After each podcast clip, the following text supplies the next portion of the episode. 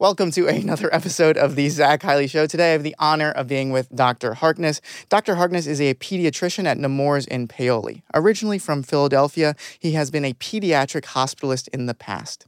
He went to medical school at the University of Pittsburgh and trained in pediatrics at the University of Alabama at Birmingham. He's been with his practice for the last 31 years, treating pediatric patients in the outpatient setting. Dr. Harkness was actually my pediatrician as well, and amazingly, I had the opportunity to work under him in my third year of medical school as well. I've had experiences with many, many pediatricians in the past, and he is easily one of the top and best pediatricians I've ever had the honor of working with. Dr. Harkness has an amazing way of making children and parents just feel comfortable and extracting all the necessary information he needs to make a proper diagnosis. So, welcome, Dr. Harkness. Thank you so much for coming. Thank you so much for that wonderful introduction. I Thank hope you. I live up to it. You will. I know you will. Uh, so, the way I start these Yeah. Mm-hmm. podcasts out is I just read a couple statistics around Okay. kind of pediatrics, and then we'll go to you to see if you have any thoughts on Sure. these, okay? So, statistics. The median attending physician salary across the US is 339,000, while the pediatrics median salary is 217,000. Average hours worked a week across the US is 51 hours, while pediatricians work 47 hours per week on average. 59% of all US attendings are happy compared to 58% of pediatricians. 47% burnout on average across America, with burnout 49% in pediatrics. 41% across the across America would choose when they're asked the question, would you choose the same career, the same specialty again? All attending physicians, about 41% said, I'd choose the same career again. 46% of pediatricians said they would choose the same career again. Step two score average is 246, with the average pediatrician score being 244. Any thoughts? Anything jump out to you at all with these It did. I was very surprised that the burnout rate was Yeah. that high and that the satisfaction was that low. Yeah. I really expected pediatric satisfaction to be in the 80, 90% range because all of my friends and all the people that I know do it just love it. Yeah. We get aggravated, we get annoyed, we get, you know, the insurance company, you have to do this and that. But um, most people just love it. And there's something about kids that just makes you kind of enjoy it through the day. There's always something through the day that just makes you chuckle or makes you smile. So I was really surprised Yeah. that there wasn't more satisfaction and less burnout. Where do you So- think that number come from? Do you think it's people just not reporting it, people putting on a face, or do you think it's other places you're not familiar with? It might be that they're putting on a face. Yeah. It might be. Um, it might be. I mean, certainly the last two and a half years, the burnout has gone way up. I mean, Mm-hmm. Yeah. we didn't even know the word burnout until March of 2020. Um, so the last two years, the burnout has really been difficult Yeah. because there's so much unknown. Um, it's funny when we started doing telemedicine, um, they we they put us into telemedicine. I said I feel like I've been training for the Olympic swim team for the last twenty years, and then they said, "Oh no, you're going to be diving."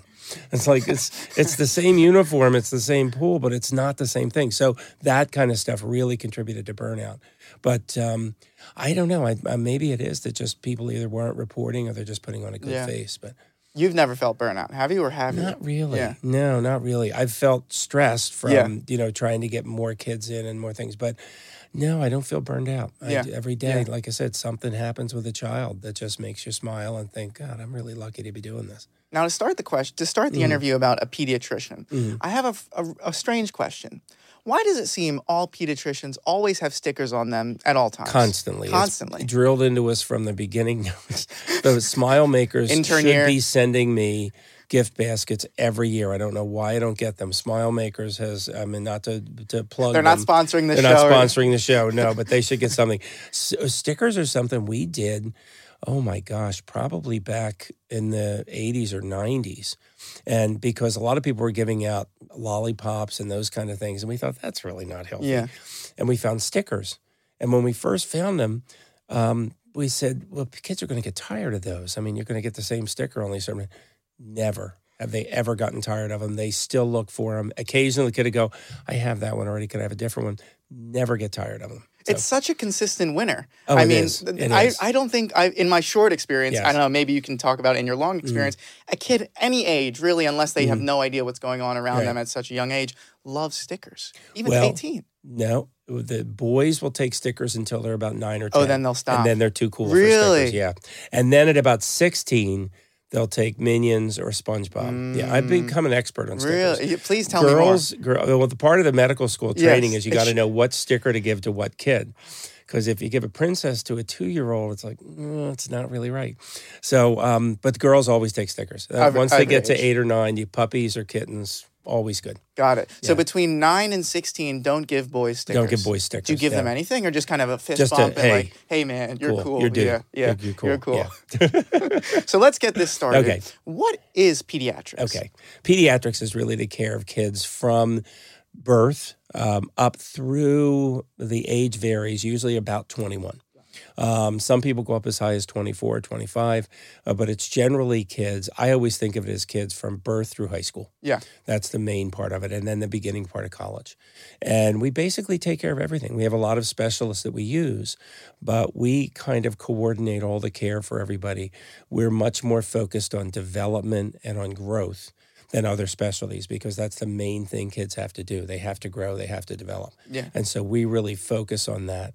Um, and focus on parenting and getting people to learn how to be good parents. Yeah. Yeah. And why did you pick pediatrics? Oh, I picked it years ago.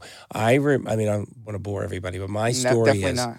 uh, when I was about 14, I think I was a freshman in high school, and we did, it was a freshman, sophomore, and we did the dissection of the frog. Ah, yes. So they had the frog, and you did the pithing, and then you opened it up, and and we I opened it up, and with my partners, I watched that heart beating and the lungs going, and I thought there was like a lightning bolt came out of the sky and said, "This is really cool," and that's when I said, "You know, I think I want to be a doctor." And so I talked to some people who were at the high school who were in science. Says, "Well, you know, you want to be around, you know, people and help out and see." So the next year, there was a school back then in Rosemont, Pennsylvania, and talk about not PC. It was the the Saint um, um, Saint Edmond's Home for Crippled Children. That was the name of it. And um, my buddy and I said, "Hey, we'd like to volunteer there. We're talking about being in medicine." My buddy was doing the same thing, so we went once a week, and we would help the kids with their swimming. Um, so we would get in the pool, and these kids with cerebral palsy and spina bifida, and, and the water physical therapy was really good for them. So we'd get in and help them swimming, and I had so much fun playing with the kids. I thought that's what I really want to do. I think I want to be a pediatrician. So I went to college. Um, I did uh, work at Lankenau Hospital while I was in college. They had a program where you could come in as a college student and do venipuncture Wow. and do lab work. So I got to do lab work. I got to learn how to do venipuncture. And I would love going to the kids' floor and like working on the kids' floor. And I thought, yeah, this is really good. And sure enough, got to medical school, and everybody in medical school said, don't go in knowing what you're going to do. Look at everything. You never know if it's really going to be it. You know, try all the different specialties. You know. I knew.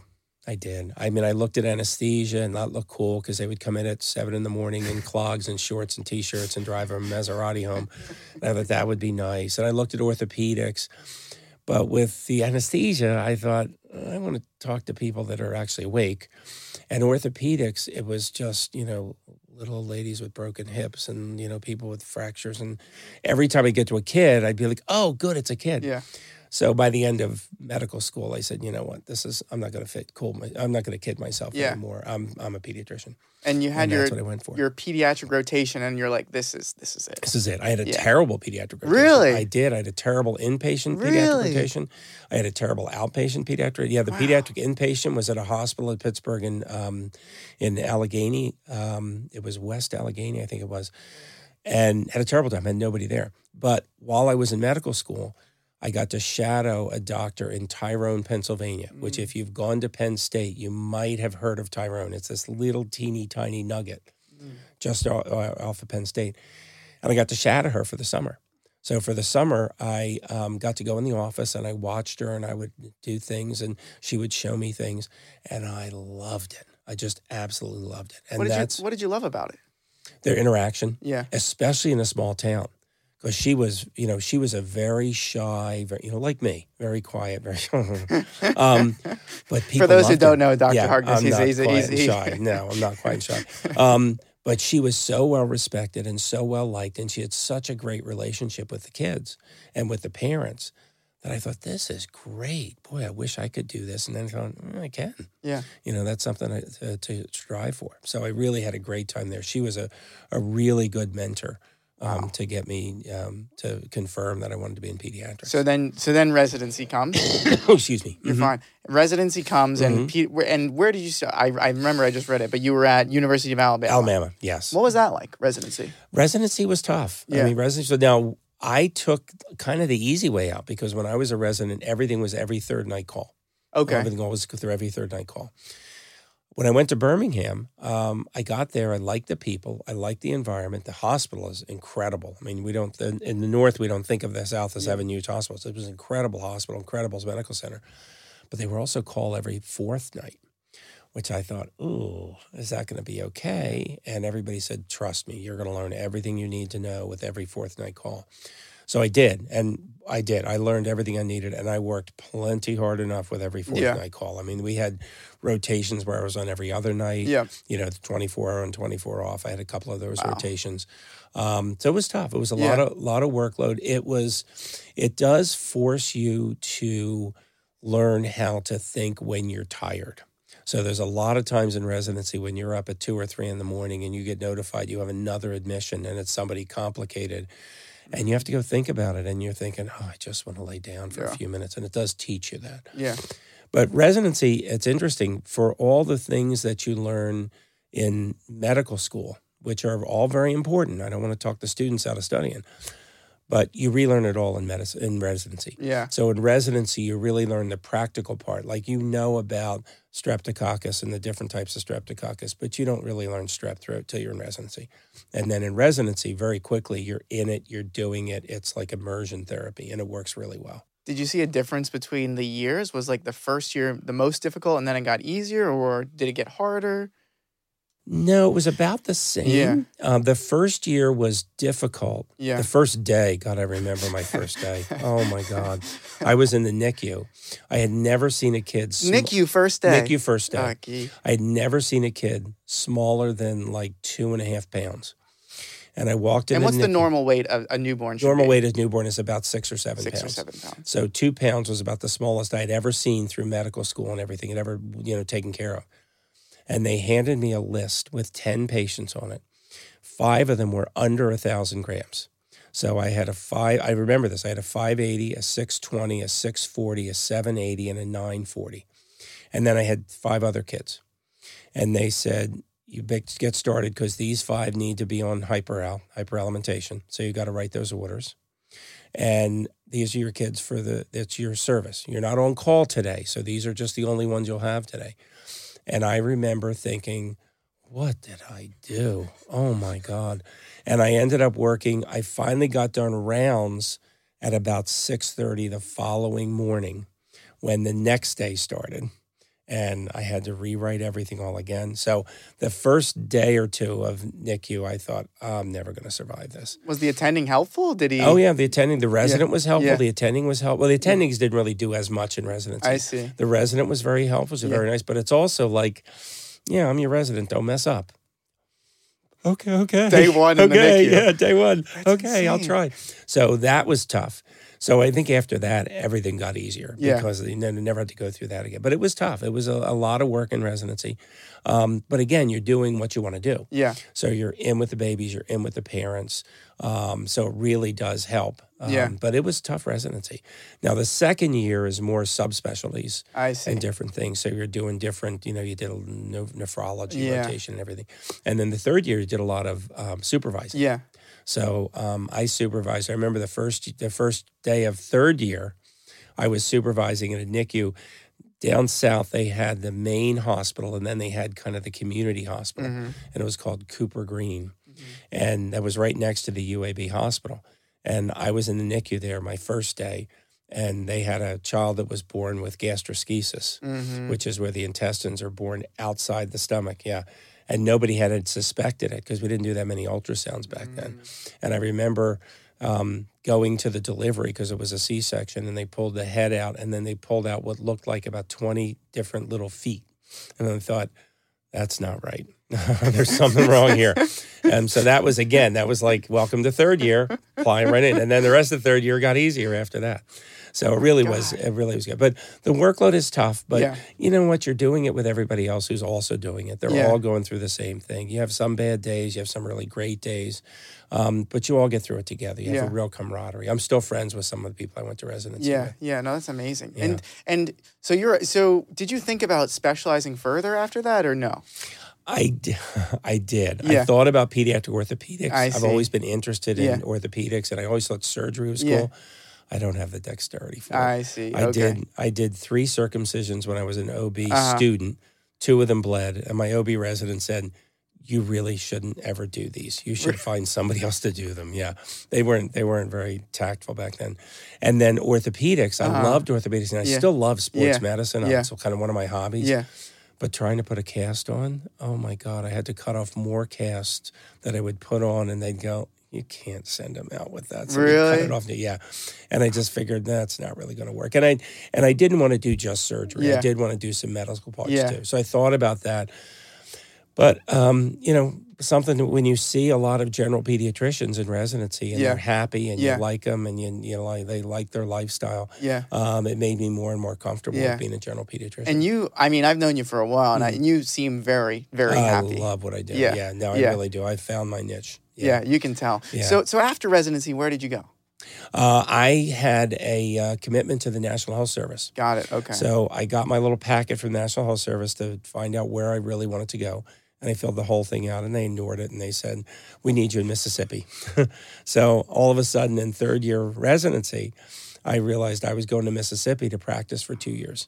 So I interviewed at a couple of places in Mississippi. And this one place was a little tiny town called Columbia, Mississippi. And they had an administrator they had just got who was this real wheeler dealer, like, you know, fancy suit, silk tie, really out of place in a small town in Mississippi. But he said he was looking to have a pediatrician. They had never had a pediatrician in the town. Every time that you went to pediatrician, you had to go to Hattiesburg, which was 37 miles away, wow. and, and, and an OB.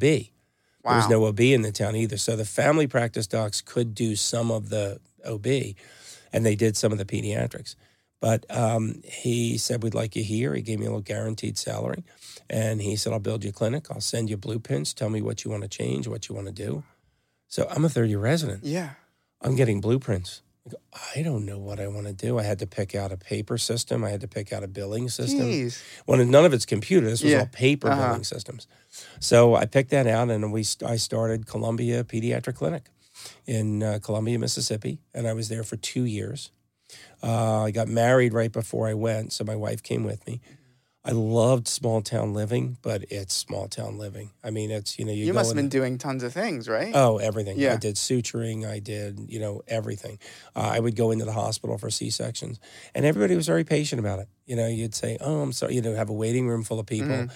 and you go, "I'm sorry, I have to go get a do a C section." They go, "Okay," and they just pull out another book, and yeah, they were fine with it. Um, so um, I did that for two years, and I really loved it. But we really felt far from home. At this point, it had been five years from home. We wanted to start a family.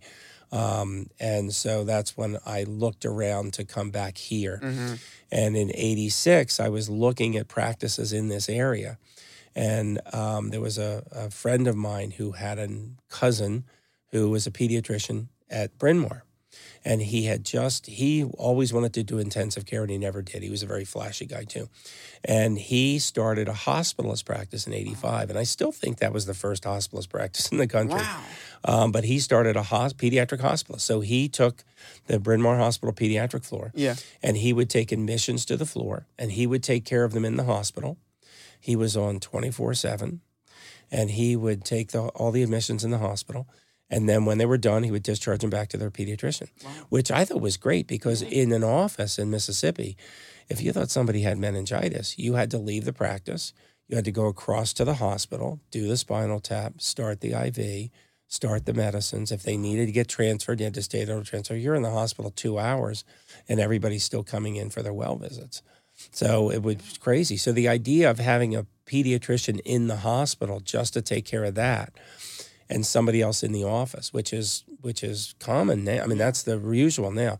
Was not there at the time. You left the office to come in and do your inpatient stuff. So I thought it was a great idea, and he was tired of being on call twenty four seven. So I joined him. I was with him for two years. His name is Jim DeMarco. I was with him for two years. He was a fantastic pediatrician.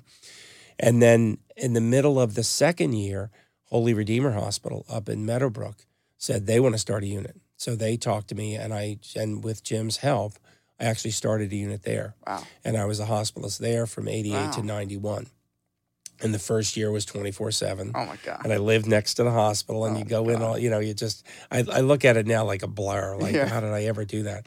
And um, and then in '91, I decided I really wanted to get back closer to this area because Yeah. all my family was here, and we had started a family, and I really wanted to get back to outpatient. So, luckily, the people that I worked with at Bryn Mawr from Yeah. '86 to '88, I knew all the practices. Yeah. So when Steve Townend and John Bavinez came to me and said, "Hey, we're looking for another pediatrician," I was like, "I know these guys; they're really good." So Yeah. I jumped with them, and I Yeah. started with them in '91. That's amazing. Yeah. That's amazing. Why did you pick outpatient versus hospitalist? Hospitalists, you didn't get to, you didn't get to follow the families long Yeah, enough. Yeah, you would see them. It, it also a lot of the hospitalist stuff is the really acute. Intensive care. Okay, you got to run down the ER because some kid's having a seizure. Yeah. and you don't know why he's having a seizure. And my partner, Jim, oh, that was his bread and butter. He loved that. I was never confident enough to love that. It was always, I always felt like, I hope I get this right. Mhm. Um, but it was really, it's tough stuff. Yeah. Um, so I never liked intensive pediatric care as much as I did the more relaxed style with outpatient. Outpatient. Yeah. And you've been in the same practice for what 30, 30 31 years. Yeah, That's- 31 years. that's I amazing. started in That's 91. amazing. Yeah. So you, so you, I feel like you traveled around, did a, a Mhm. couple different things, Mhm. and then you settled on the outpatient Yes. And you're happy that you settled Yes. on the outpatient. Very yeah, yeah, yeah. so. Yeah. Can you tell me why you're happy? What what you love so much about being an outpatient pediatrician? Um, uh, the fact that you were my patient and Yeah. now you're a student, the It's fact crazy. that I have about 20 patients who used to be my patient who are now parents, watching the kids grow up is really good. But that's and that's and I was and I was thinking about that. That's not the best part of being Yeah. a pediatrician. The best part about being a pediatrician is having the newborn's parents come in with their it's their first child and they're scared to death. Mm. This little thing has come into their lives. They've been waiting for nine months. Everybody's expecting everything, and they have no idea what it's going to be like. And the thing cries all the time, and it pees everywhere, and it poops everywhere, and it's always hungry, Different and colors. you're trying to sleep, and and and they come in after two or three days after being in the hospital, thinking, I don't know what I'm doing, and I can walk them through. And I can show them all the cool stuff that babies do. They grab your finger, look at that. He's looking at me. He's okay. See how well he's breathing. Let's feel his soft spot. Oh, I don't want to feel this. Now, come here. Come feel the soft spot. It's okay. And I jostle him around a little rougher than I need to, just so they see it's okay. And how are you doing with the feeding? Well, he just feeds up. That's perfectly normal. Let's settle down.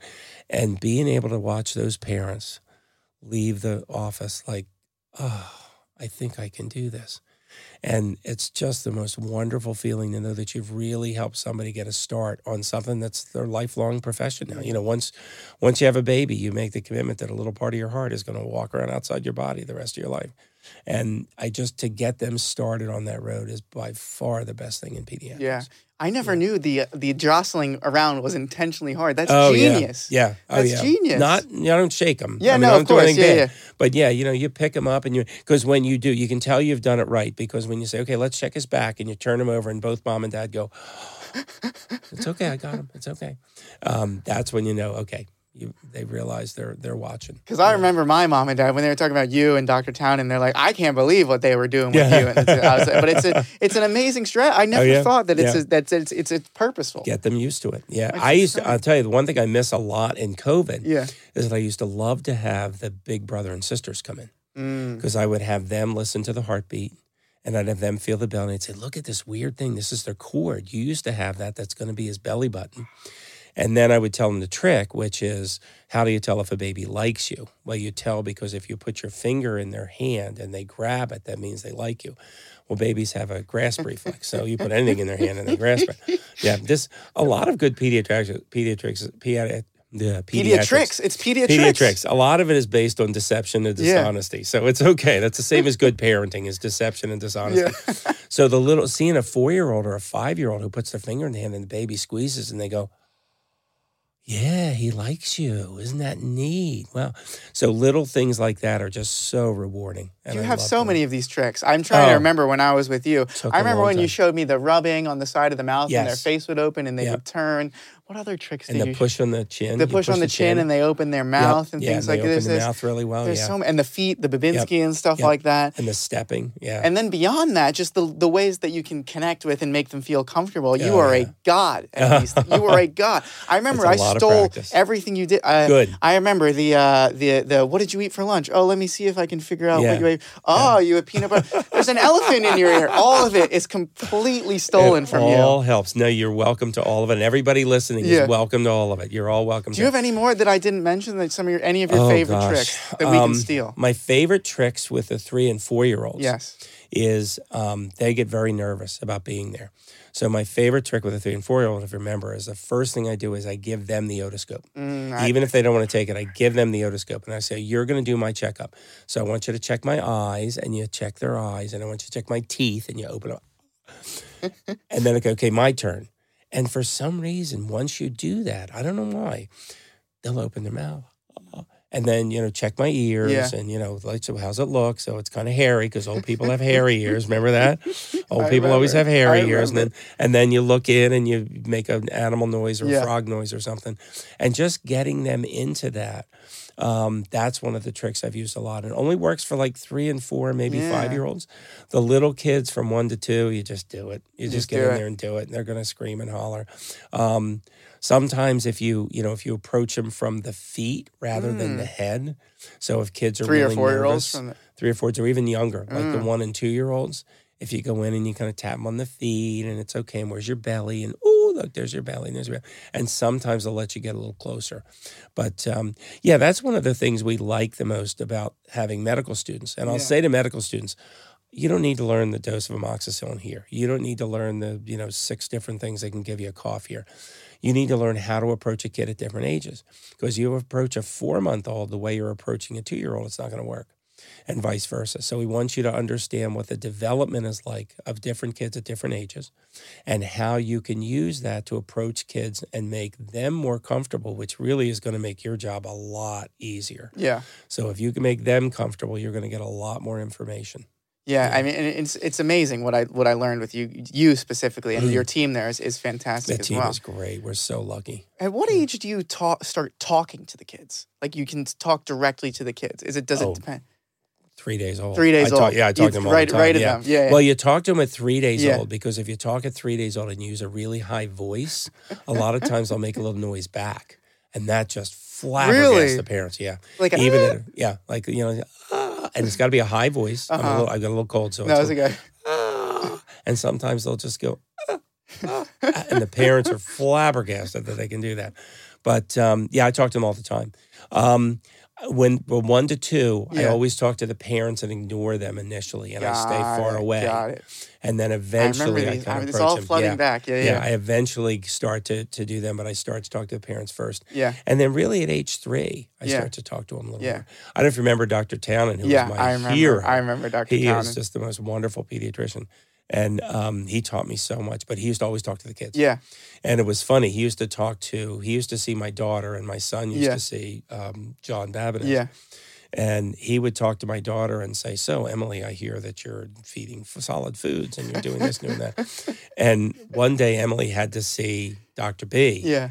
And Dr. B started asking questions to my wife. Uh-huh.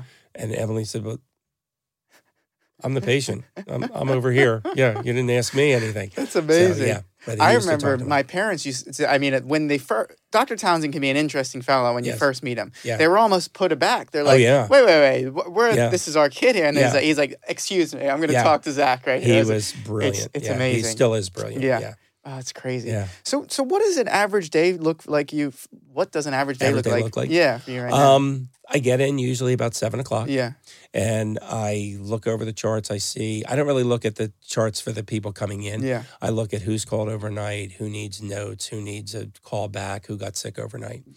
And then eight o'clock, we put the rolling Yeah. roller skates on and we start going. Stickers and I see pocket. patients, yep, stickers in the pocket, stethoscope around the neck.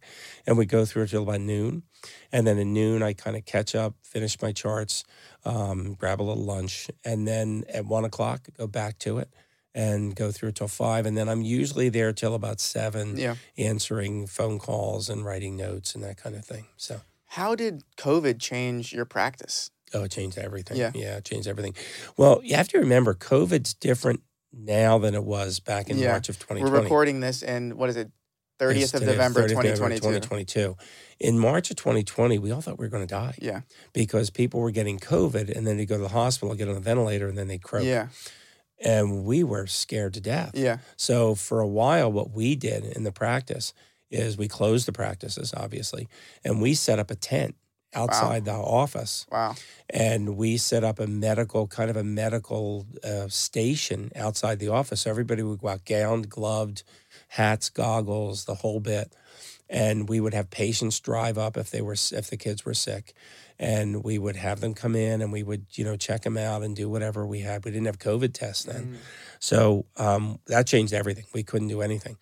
Um, and what happened was we planned for having 20, 30 sick kids a day and hoping that was going to be enough. We got nobody. Turned out that mm. once you take kids out of school and put masks on everybody, nobody got sick. Wow. So then we said, okay, now we got to do something. We got to see the newborns. We got to see the little babies. So they didn't want me seeing any sick kids because I'm old and frail Uh-huh. apparently, and so so they I don't think shipped me frail, to yeah. Collegeville. They shipped me to Collegeville, and uh, the Collegeville's got a great office and a really great staff. And um, they had me see newborns at Collegeville. So I would see newborns, one month olds, two month olds. And then they also set up an outdoor immunization clinic, both in Mm. Media and at Paoli, I think it was. Yeah, we had one too. And so people could drive up, bring their kids out, and we'd do a quick height, weight. We'd do a telephone interview afterwards to go through stuff. And we started to try and get back to doing normal visits. We were really, I'm really proud of the fact that we kept our immunization rates up really high Uh-huh. through this. Everybody else has dropped dramatically. And we really kept them high through this. So um, we changed. And then finally in March of 2021, they said, okay, we got to start getting back to normal. And we started taking patients in the office again. Um, so it's changed us a, a lot. Um, the masks are never fun because, Yeah. you know, it's nice to see people's faces, especially for the little kids. Yeah. The kids under two or three never see masks Yeah. um, because they're at home all the time. Yeah. So, you know, all they do all day is try and pull dad's mask Yeah. off. and tell Yeah. Yeah.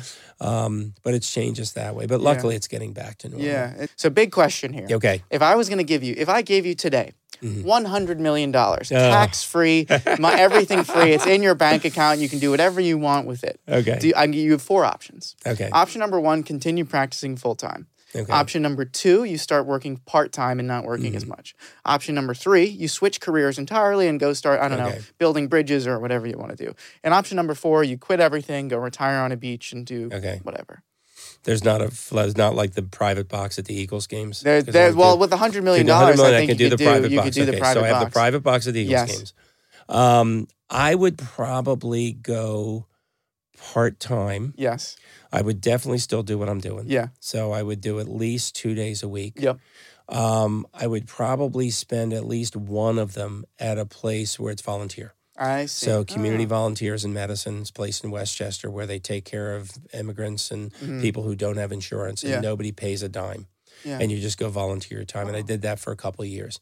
And I would love to get back to doing that again. I just haven't had the time to get back there. Why do you like it so much? Uh, people are so appreciative. Really? Oh my gosh. To see people who come in. Now, I wish I spoke Spanish because most Yeah. of them are Spanish speaking, but we have interpreters. Yeah.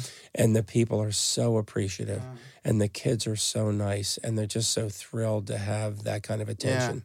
How lucky they are to have you there. Well, how lucky I am to have to be able to help them. How Yeah. lucky I am to have an opportunity to do that. Great that. attitude. Um, so they're really, it's wonderful to be Yeah. able to do that. So I would do at least one day of strictly volunteer. Yeah. And then I thought about doing it all volunteer, but there's so many patients in my practice Yeah. that I really like. They'd miss you so, so much. So I know I would they try still to get. have they, do- I have. I have family members and close friends that were like, "Can you get us to Dr. Harkness?" But you, everyone loves you. Everyone wants well, to be with you. everybody loves you. me, but I'm also the only male. I see. So we're looking for another male pediatrician. Got So it. all the adolescent males Mhm. all want to see me. um, because they don't want to get checked by Yeah. girls. Yes. yes, yes. But um, but yeah, no, I would I would miss seeing the people in my practice because the people in my practice are also really appreciative and really kind and really helpful. Um, it's nice to do it for people that can't afford it, but it's also nice to do it for people that really Yeah, appreciate yeah. it. So so I would probably two days a week, Yeah. maybe three. Um, if my wife was doing something as like I know she'd like me to retire yeah. because she's been retired now. She Yeah. retired right before COVID started, which was the worst time to retire. But, you know, she'd been doing a lot of reading and Yeah. she's feeling comfortable and she's doing okay.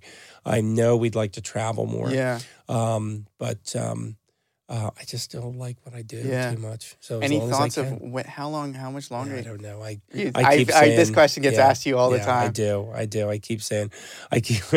I used to tell my accountant to just put like ten grand in an account for therapy for the kid that I dropped dead on in the exam room because somebody's going to need some therapy. I'm just well, poke it along and just go thunk, and it's that poor kid's going to need therapy for a while. So we'll just pay for that. But it really speaks to your love of what you're doing. oh I mean, it's. yeah. I, mean, really it's. do. I, I just wonder.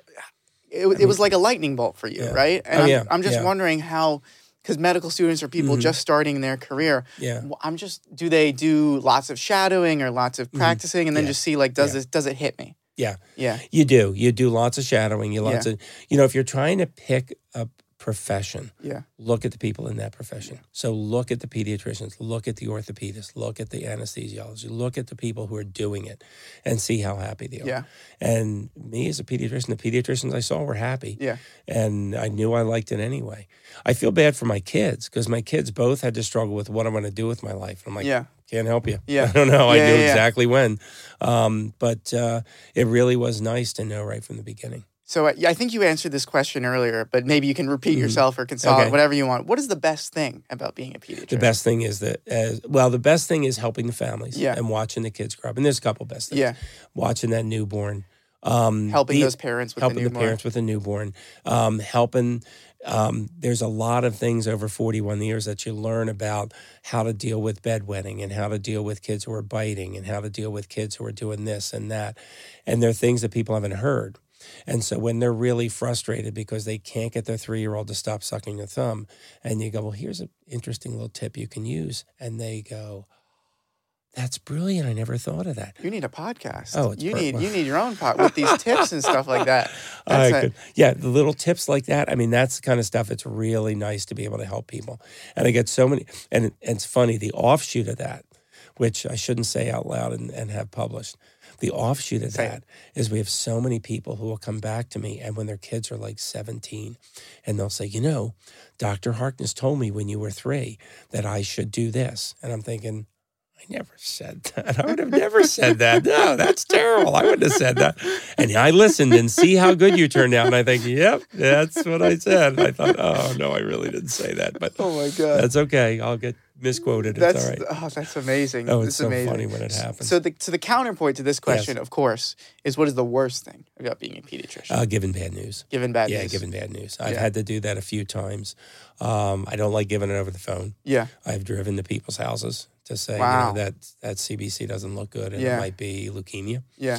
Um, I have. I, I just don't like to give bad news. I don't like to get in confrontations with parents either. Um, that happens on occasion. Has it happened more with the whole vaccine Yeah, stuff? yeah. it- Well, you know what? It used to happen more because I used to be much more of you know you got to do this and I got to talk Yeah. you into it. And and with the COVID vaccine, there's been so many questions and so many things that I've said. You know what? I'm here for advice. Mm-hmm.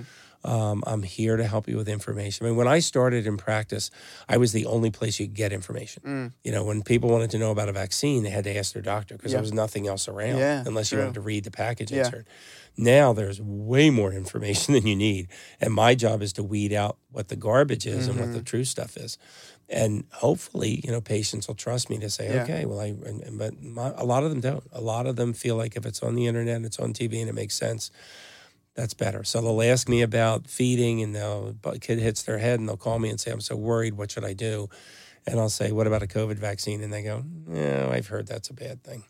It's a little, a little Yeah. disheartening, but Is that the biggest point of com- Is there any other? I guess that's the most common one. Are there any other common ones that people? very tough when parents are confronting each other. I so I feel really bad for kids who are in nasty divorces. and um, that gets really difficult when you've Yeah. got to when you've got to navigate between the mom and the dad. It gets really difficult, and I'll point out to the mom and dad that this is really difficult for me, and I'm seeing you for 20 minutes. So Yeah. imagine what it's like for your kid who's living there all the time. It's like your two best friends. Mm. You say that? other. They must. Oh, they yeah. must. Do they freak out when you say that. Well, they that? just they they're usually too angry at each Yeah. other, and they'll say, "Well, no, that's not it. Is we're we're fine." Other, Yeah. okay, but you know, look at how stressed your kid Yeah. is. Um, but I'll say, you know, it's like your two best friends hating Yeah. each other, Yeah. and um, it's really tough. It's really tough for them. So those kind of confrontations are really sticky to get into. Um, that's the worst part for me. And how do you navigate them? You just kind of just. Um, you try and get you try and get them to stay focused on the kids as much as possible. Yeah. You know, this is what your child needs. This is what your child needs. There's a great book that's out there now written by David Hill and another person I forget about about co-parenting through separation and divorce. That is brilliant. I mean, it's a real. I actually bought ten copies, and I've given out six of them to people, saying, "Look, you guys need to read this. You're fighting over these things that you shouldn't be fighting with, and your kids are really suffering for it. Yeah. Here's what you need to do." Um, so that's a tough part, but you just have to always bring the focus back on here's what your child needs. Yeah. Yeah. No, that's fantastic. Is there anything you wish you knew before you became a pediatrician? I wish I knew that it was going to work out okay. Yeah. You know, I kind of wish I knew because it's scary. You know, Yeah. I don't, I don't That. NICU must have been yeah, a real. the NICU part of it. But I think I wish I knew it was going to work out okay. Um, I wish I knew I liked it this much. Yeah. You know, I mean, I could, you kind of go into it thinking, am I making the right decision? And I wish I had known that I was. Yeah. Um, I knew it was going to be hard. I think it's probably harder work and longer hours than I expected it to be, Mm, but it's not as as not as much of a problem Yeah. because I like it. yeah. Was there a mo? So you said because I know you you knew you wanted to do it for a Yeah, long time. yeah. But you said maybe there was some time where like maybe I should have done this, mm-hmm. maybe I should have done this. When was that moment where like, you know what, I've I know this is the thing I'm going to do, Yeah, and this is the yeah. thing that makes me happy. Why mm. am I even thinking about these other Yeah, things? it was medical school. Medical school. yeah, it was medical school. Yeah. When I'd go through, I did a lot of different rotations in medical. Our medical school is different than what you guys do. Yeah. We did normal the first year, so anatomy, physiology, and then we did pathology the second year, and then the third year we had the rotations like you guys do, Yeah. and then the fourth year we did all specialties. Well, because I was thinking of pediatrics, my advisor at the time, Dr. Oliver. Said, um, don't do any pediatric residencies, any, any mm. specialties in your fourth year. Don't do any mm. of them unless you want to do something like away. So I did mm. pediatric nephrology in Winston-Salem. But everything else I did dermatology, I did cardiology, I did orthopedics, I did surgery. I did everything else because he Yeah. said you'll learn everything you need in residency. Wow. Just try other things. Wow, that's a great. And thing. it was a really nice, a really nice you gave me this advice. piece of advice too. I Yeah. remember. It's a great. It's a yeah, great piece it really advice. is because that's the last time I'm ever going to see dermatology.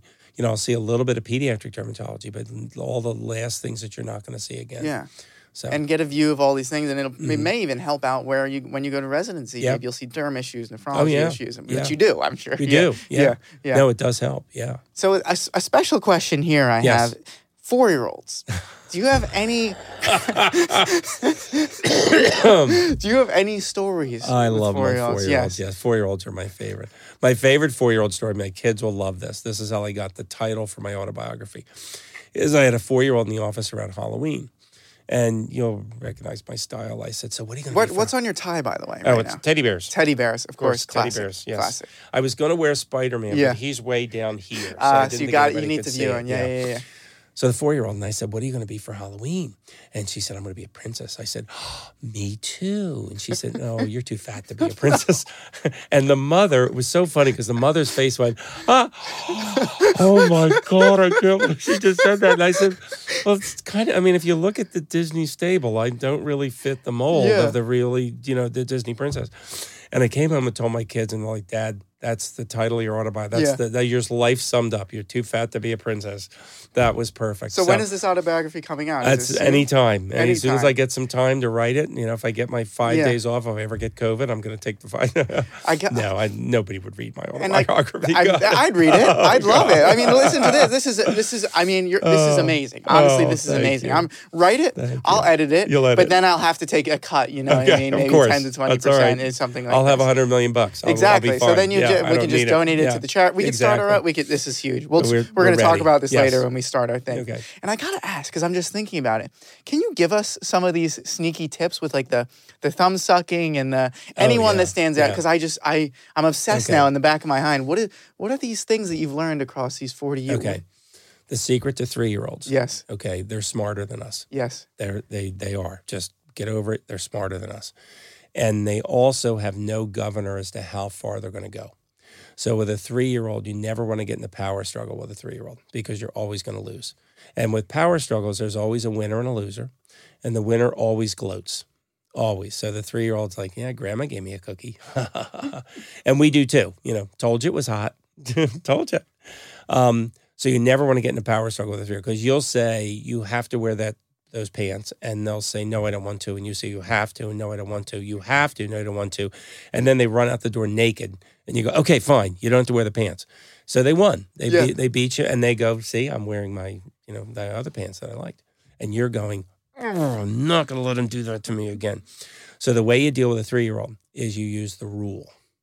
The rule is you can't do this until we do this so my kids were both pacifier kids. They loved my my son loved his pacifier, and he turned three. He had a baby sister who was about four months old, and he turned three. And he saw me chewing gum one day, and the pacifier he was great. He was the best. He was a great baby. Both of them were.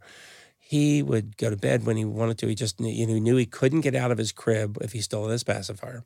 So when he got tired, he would go grab his pacifier and be like, "Okay, put me to bed." Mm. So, and he would sleep all the time. He would use it, you know, just in his crib and just in the car on the way home from parties and stuff.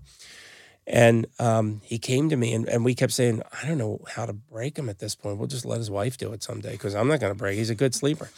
So um, one day he came to me, he saw me chewing gum, and he said, Can I have gum? And I said, Well, I wish we could, but the rule is you can't have gum if you have a pacifier. And he went, Oh, okay. And you could almost see the smoke coming out, like, okay, what is that? And so about three or four days later, he came in and, and I was, and I don't even like gum that Yeah. much, but I was on you Chewing it know, time, all- all the chewing it, time yeah, now, all the yeah. time now. Can I have some gum? I remember the, oh yeah, the pacifier. And sure enough, about a week and a half later, he came over with his pacifier. I said, here, can we go get gum? I said, you don't need a pacifier? No, I want to get gum. Never asked for the pacifier again. Never stole his sister's pacifier. It was uh, always just that was the rule. And then he got gum. He didn't even like the gum, but he was done with the pacifier. Did the same thing with potty training. You know, you can you, we buy the underwear, you wash it, you you buy the cool stuff, like you know, not the not the dorky underwear from Old Navy. You want the stuff from you know, like the Thomas and Paw Patrol and the, and you wash it and you put it in the drawer and you say that's for when Johnny goes poop in the potty three times because you're three. Everything's three times because you're three because they have to count three times because you're three. And then when they look, and you don't say anything else, you stop. You don't bug them. You don't nag them every day. You just go three times because of three. And um, eventually, you know, could they'll walk around for a couple of weeks with, you know, poop in their pants, good colors. And eventually they'll want to do it and they'll poop in the potty. And then everybody celebrates. So everybody, so when my son finally started chewing gum, it was Yeah. like, yay, let's go buy gum. And we went and picked out like three different gums and there was no power struggle. So that's my best thing for three. That's my best one. It's just a rule. It's It's the rule. it's perfect. It's the rule. They don't have to. They don't have to know where the rule comes Yeah. from. They don't care.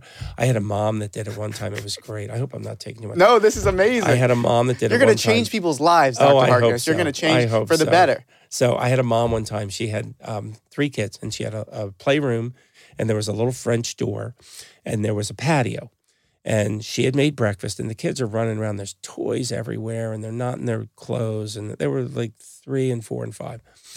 And she said, "Okay, well, do you want to go out and play?" Yes. Well, to go out and play, you have to have all your toys picked up and put in the toy box with the lid closed. You have to specify. You can't just say away because then they'll be in the washing machine and under the couch and all.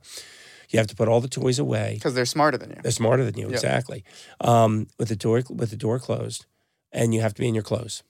So when you get everything done, then you can come outside. And they're running around and they completely ignore. Her. So she went in, she did the dishes, she got a cup of coffee, she got a book, and she walked out onto the patio. Now she said, I know I was at a little bit of a risk because they're in the house by themselves, but I'm, you know, five feet away. And she said, as soon as she sat down, you could hear three faces just, Mom, we want to come outside too. And she said, Well, I cleaned my stuff up. I cleaned up the kitchen. I can go outside. You guys didn't clean your stuff up. And all of a sudden it was like, but, but, but, but we would have come out too. And they start throwing the toys in the toy box and everything. And, and she said, would you like me to come help you? Yeah, can you come help us? So she went in, she helped them. They got the toys in, the kids all got dressed, they went out and played. I said, that was brilliant. That was brilliant. Yeah, you didn't have to yell. Yeah. You didn't have to scream. You just did the rule. Yeah. That was the rule. I cleaned up my stuff. I go outside. So It's that was the absolutely yeah. magic. And the thumb sucking, it's same kind of thing. It's Same like a kind of thing. rule. Yeah. Well, you can pick when kids are three. You want to pick a bunch of privileges Yeah. that you don't care about, but they do. I so see. gum, um, nail polish, Mm-hmm. makeup, um, doing the dishes. That's a big one. Doing the dishes, getting to play with all the bubbles and everything. Like you put a she- uh, apron on them. Yeah. Like doing the dishes with mom, so you, or with dad. So you put a chair up so they can get into the dishes and they get to do the dishes with you. Taking the trash out. Yeah. That's a big one. So you pick all those things. And then when the kids want to do something, you say, well, you really can't do that because to do that, you have to be a big boy, which means you can, you know, you're not sucking your thumb. So, you know, girls with so- girl boys will do nail polish too if their Yeah. sisters are doing it, but with girls that want to do nail Yeah. polish, that's a big one. Yeah. And then again, deception and dishonesty. Yeah. So when you do that every day, mom goes, "Oh, I got to do my nails." And you take a lot of time, you know, when you do your nails. you don't say anything about it. You don't say, you know, if you stop sucking your thumb. No, Yeah. they know. They're That's smarter than us. They know. This is And so, yeah, that's the kind this of is a, this has got to be a patented rule or something or something like It that. is free to the world. Too yes, kind. it's free to the world. I kind, take Dr. no money for it. That's free to the world. Yeah. So switching gears a little bit, what makes say I'm a med student and I know I want to do pediatrics. Mm-hmm. Yeah. Pediatric is for me.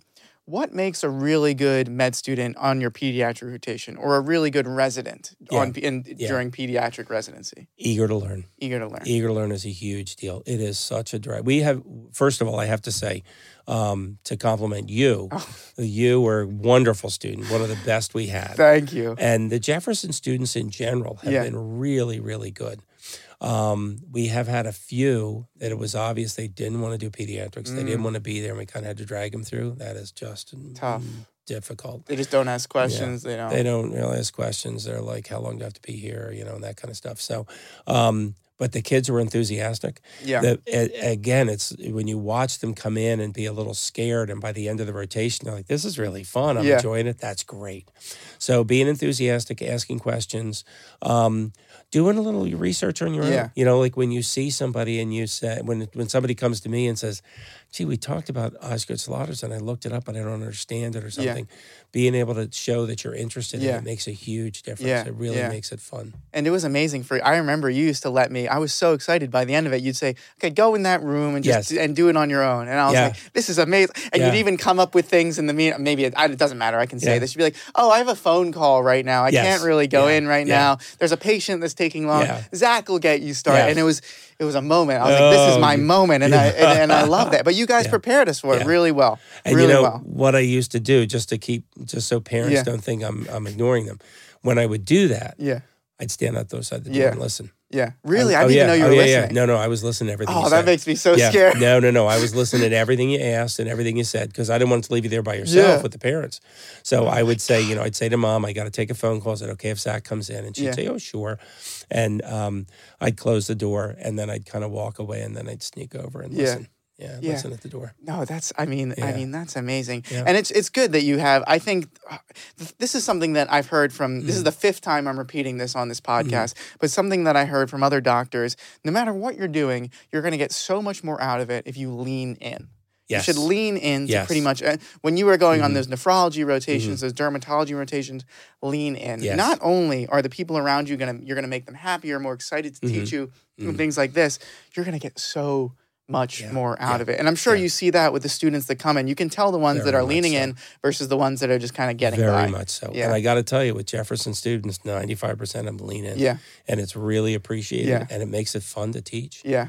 Yeah, it really does. Well, you guys, you guys are great. So to be more general, Mm-hmm. Do you have any any general advice for people picking a career of medicine? Because it's Yeah. not an easy career, right? No, we have a tough slog ahead Mhm. of us, and this can be anything. This Yeah. Mm-hmm. could be how to pick your specialty. This could be lifestyle. This could be finances. This Yeah. could be relationships, keeping those together. Anything in general you've learned throughout your career that you want to impart on us students. You want to make sure that you like what you're doing. Yeah. You don't want to do it for the wrong reasons. Yeah. So you don't don't want to be an obstetrician because your dad was an obstetrician, or you don't want to be a hematologist because your mom was a hematologist. You want to do it because you're really curious and really interested in how those things work. And you really think it would be fun to do. So if you're not sure whether you want to be a doctor, um, do some things around medical stuff, you know, volunteer at a hospital, see if you like that kind of thing. And then if you can, try and um, get um, get in with somebody who's doing some of the things that you're doing. So I really wish we could take more high school kids mm. in our um, in our practice. I'd love to get high school or college kids, you know, come up and shadow me for a yeah. little bit. Um, it works out a little tough because you know we're seeing high school old, kids, yeah, yeah. Um, and you know there's privacy issues and yeah. that kind of stuff. But um, uh, but yeah, I'd love to, you know, just get kids to to do that. So go into volunteer places. Yeah. Go into places where you yeah. can be a candy striper. You can do something to help. Yeah. Um, and make sure that you like it. And then um, don't do it for the money never works to do it for the money ever ever ever you're going to be fine it's a hard career but it's a comfortable career yeah. i mean i know i'm always employable yeah i know i'm going to make a reasonable amount of money yeah um you know your statistics on salary yeah that's about right that's yeah. you know what we about where we are and that's okay you yeah. do fine on that um, but if you're doing it for the money, it gets really old really fast. Yeah. You got to have something other than a paycheck that motivates yeah. you to get up every morning and do it. No, that's that's an amazing point. That's an amazing point. And I wish more people, because I did my first shadowing experience in undergrad. I was a little mm-hmm. later than high school. This is a random story. I'm actually speaking to. It's funny. I'm talking to all my old doctors. Yeah. My old intern when I was an adult. When I had to leave. When I was when forced to, to, leave you guys. Leave, yes. Hey, I hated we to leave to it. Kick but, you out. But door, I saw yes. an internal medicine doctor I'm speaking to on Friday actually, uh-huh. and she was so nice of me to let me shadow her in undergrad. And I remember I was like, "This is awesome." And this is a completely random story. It's irrelevant. What I just think mm-hmm. it's fun. So she took. I had the stethoscope and she's like, listen to this patient. Tell me what's going on. So I'm thinking of rubs, murmurs, are there weird breath sounds or yeah. anything like that? And the thing it was is she's like, Did you hear it? Did you hear it? And I was like, S3 sound with a yeah. crescendo. And she's like, It's just her heart's beating really fast. Did you not get that? Her heart's beating. Oh, really, yeah. I was like punching myself the whole oh time. My gosh. But it's an amazing. Yeah. It's the thing that I think pe- a lot of people say. You can't really know it until you do it. No, you, you can't know it, it yeah. until you do it. And so the more experience you get with it, the kind of better prepared you're going to be, and the better decision making abilities you're going to have when you go forward. I think it's. Now I I also had inspiration from my aunt. Yeah. had nobody medical in my family at all. That was the first doctor in the family. Um, but my aunt was a nurse. She was a, a assistant head nurse at Hahnemann wow. for years and years and years. And wow. She was my inspiration. Yeah. And she used to. She there was an internist in Hahnemann back in the '80s, back in the '70s and '80s, Bill Oakes, who was actually very well respected as a as an internist, but he was also a really great guy. And she knew him well enough, and he would say, you know, if he ever wants to come down for rounds with the residents, mm. and two or three times, it was funny because you know I'm in like sophomore year in high school, and no, I was junior in high school. Yeah. So I get dressed up with like the jacket Suit and the tie, and, tie, yeah, yeah. and I'm sweating like a racehorse. And um, he would say, "Oh yeah, come on," and he'd come in with his shirt sleeves all up, yeah. and the residents coming in scrubs and looking tired.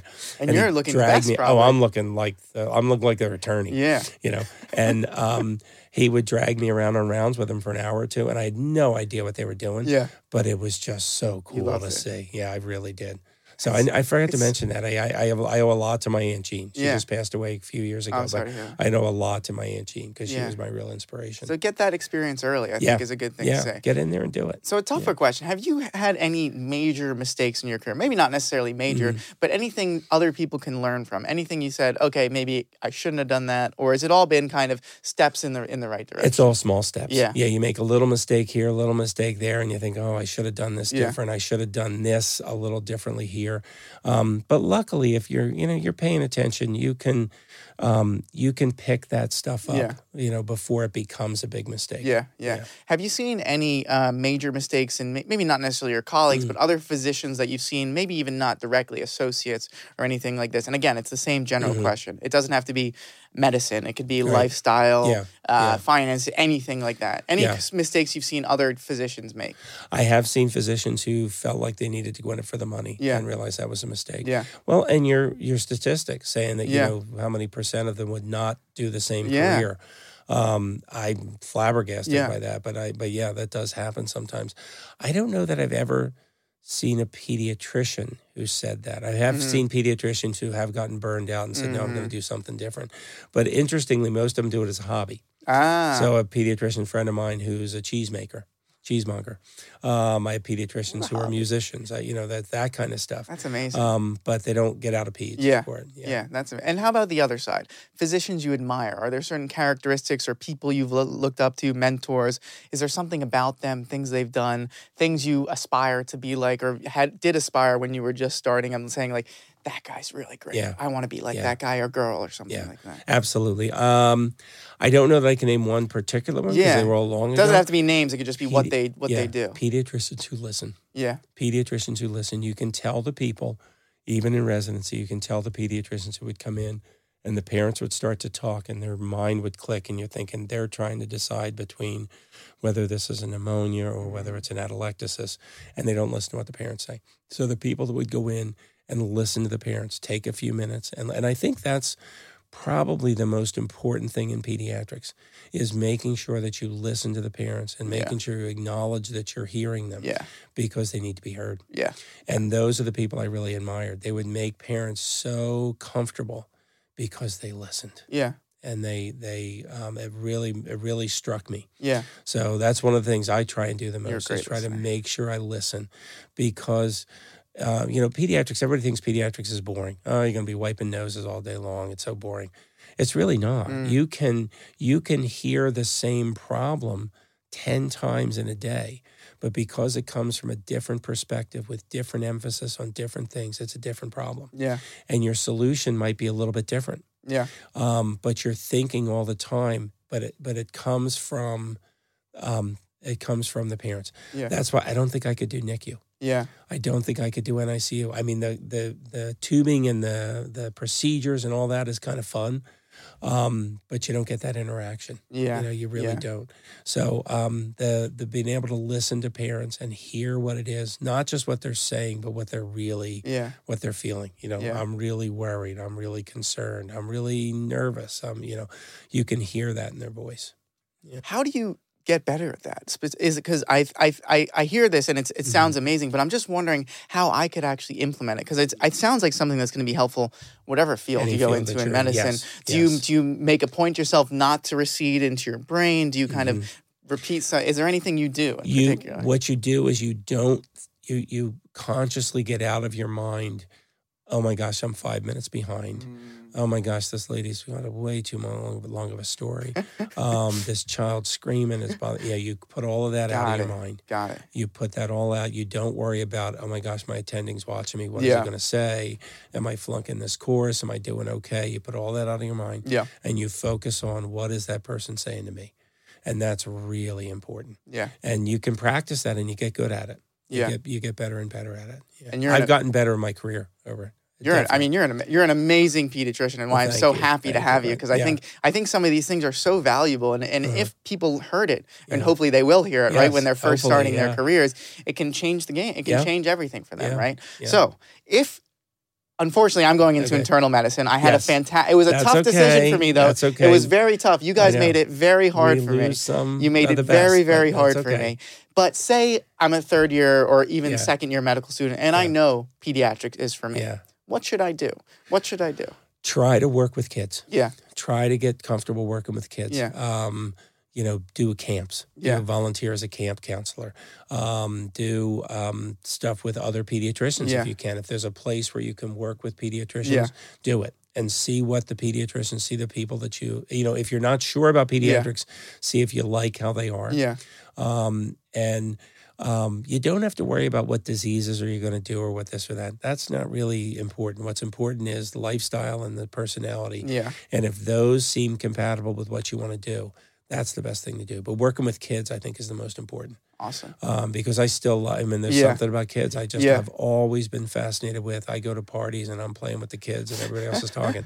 um, I'm just fascinated with what children do and with with how they think and how Yeah. they approach the world. I'm I'm just fascinated with it, um, and it still am. Yeah. So two, we're closing in here. I have two final questions Okay. for you. The first one, again, another super duper important question. At what point in your career uh, did you put teddy bears on your stethoscope? Oh, you know what? I did that for Um, I did that originally in about 95. Ah, Now, I'm going to ask you a question. yes. So, what age group is that for? Oh God. Oh no. You I'm- know, it's not for the teenagers. Yeah, no, it's Yeah. not for the teenage. Is it for? I'm trying to think. I'm trying to think. Three to six is what I'm thinking in my head. Maybe not. No, I fail. six months out. to two years. Six months to two years. Because if years. you approach a nine month old, remember, yeah, nine month olds have stranger Yeah. anxiety. So at four months, they Ah. don't care what you do. But at nine months, you're not mom or dad. They don't want to be with you. So if you distract them with the teddy, teddy bear, bears. and then you can listen to their heart, that you can basically amazing. take out their appendix and they don't care because you got the teddy bear. So the six months to two years. And that was the thing, the biggest problem with COVID yeah, was, of course, for germ control. I couldn't couldn't wear use your teddy ties and I couldn't do the teddy bears. I have a whole box of them in my office I can't Oh use. no. Oh no. I know. That's, That's- a it's, it's a great it's a great addition. But yes. I feel like yeah. as you go through pediatrics, as you go through your career, Mhm. you add things to your clothing the more Oh you God, go on, yes. right? Oh, you should see my name tag. Yeah, it's got stickers. Well, it's funny because when I get stickers and things, Yeah. the kids will give me stickers. The kids will come in Ah. because they like getting stickers. Mhm. So they'll come in and say, I got you a sticker. So I have a Dunkin' Donuts iced coffee. I have a rainbow. I have a heart. I have a. I actually, um, this is going to sound like it's made up, and honest to Yeah. God, it's not. I started in practice in 84. And every time kids have drawn me a picture, I've saved them. So I have a box in my home. I have a drawer in my office. I have everyone. And I've said at some point when I finally retire, that first day, I'm pulling out all those boxes and I'm getting a big old mug of coffee and I'm going to sit and look at all my pictures. And then I don't know what I'll do with them. They'll probably go in a box somewhere. But I've got I've saved every one of my pictures that kids have sent me. That's amazing, Yeah. and it's a true testament to how much you care. I mean, yeah, really oh, is. I just it really I is. love it. That's uh, that to me. I'd much rather have um, you know a picture with a kid, you know, saying thank you, Dr. Yeah. Harkness. I'd Yeah. much rather have that than anything else. Well, Well, Yeah. this has been absolutely Oh, this has been fantastic. fun. It's been Yeah, really fun, thank right? you. Do you have any closing words whatsoever? This could be towards people who are interested in pediatrics. This could be people going into medicine. This could be people that are wondering where to get the best stickers on the internet. It could be anyone. you know what I tell my kids? Yeah. There's three things you have to do in this world. You have to make a living, you have to do something you like, and you have to make your mark on the world. And as a pediatrician, you get to do all three at the same time. that's Well, that's of the best. fantastic. Thank you so much, Oh, Dr. ve- This, this is, has been this has been so amazing. fun. Really really fun, been right? fun, yeah. I think people are going to steal these tips and they're going to write a book so. and they're not going to credit you and it's going to be Don't credit me. awful. It's okay. They think you have a hundred million dollars now. It's no, going to be. It's, all- it's knowledge for the world. They're welcome to it. I'm sorry we lost you to peds, although that last answer, have to work I, I in I've been kicked medicine. out. I did remember that. I remembered to stay away. I remembered the learning of staying away. yes, for you as did. long as possible. You learned very well. to Yeah, stay away, and then well. you slowly approach. And sometimes I would shine lights in corners Yeah. because they're almost like dogs and cats. Oh, they're yeah. much smarter than Oh, dogs yeah. and cats, right? But you, Mhm. they look, and then you're like, ha, ha, got Yeah, you. gotcha. But then Yeah. they looked. See, I didn't know what to do when they looked down. When they looked down, it took them about, in my short Yeah. experience, three seconds, and they'd be like, Yeah, yeah. I just couldn't. No, you couldn't you beyond that. actually, you know, you tease about that, but you actually did a great job in your rotation, and you did you. really well. It was fun to watch you, as many students, it's fun to watch you go from being a little bit nervous to a lot more comfortable. And we only get you for two weeks. I mean, I wish we had you for longer. I mean, But in two you got to start a residency program. Oh well, no, thank you. That's more paperwork. No, I just I don't want any more paperwork. Just put me in a room with kids and I'm fine. But no paperwork. But no, you did great in learning. You know that that degree of you got so much more comfortable, and I hope you felt it. But you I were did so feel it. much more comfortable. I felt it, and it's really the experience, and it's the tips, and it's the knowing that you guys kept telling me. I was, for some reason, I was afraid I was going to hurt these kids in some way or tell them the wrong things and just send them down a spiral. Yeah. But you guys were, you guys were there for me. two year olds run into walls all the time. Never hurts never, never. It's funny when you get the parents who, who with the newborn and they say, "Okay, now I've I've sterilized the bottles and I sterilized the nipples and I sterilized this," and I'm thinking, "Why?" I said, "Why did you just sterilize?" Well, because the baby. and "In about nine months, he's going to eat a bug off the windowsill. You're going to wonder why you ever sterilize. You know, he's going to be playing in the dog's Eating food, dirt. eating dirt, and you're thinking, why did I sterilize all this stuff? So, no, they're they're very smart though. With kids, I heard somebody told me this once. You just you get out of the way, and they'll teach you everything you need to Yeah. know. Just listen to them, and they'll teach you everything you need to know. And I say that to parents a lot too. It's amazing. Well, Yeah. Dr. Harkness, thank you Oh, so this so much. wonderful. And it's lovely to see you again. It's great really. to see great you, It's- yes. I still think it's crazy. You you were there when I was nothing. Yes. You came to I came all the way through the medical school. Yeah. And now here it is. I'm gonna be a doctor and Yes. you're still still know you. And That to someday, when you have kids, bring them to me. I'll, I'll bring care him of 'em. even when you're No. reading through that book with When the coffee in your no, hands. happen, I'm gonna yeah. put I'm gonna put my child in front of you, and, he, and you're gonna be like, "What is?" and then I'm gonna say, "I got it." I got it. Oh, it's great. Well, it's great to be here. Great Thank to you see you so again. much for inviting me. Thank you really so much, honored. Dr. Yeah, thanks. Awesome. Great. Cool. Okay. Perfect.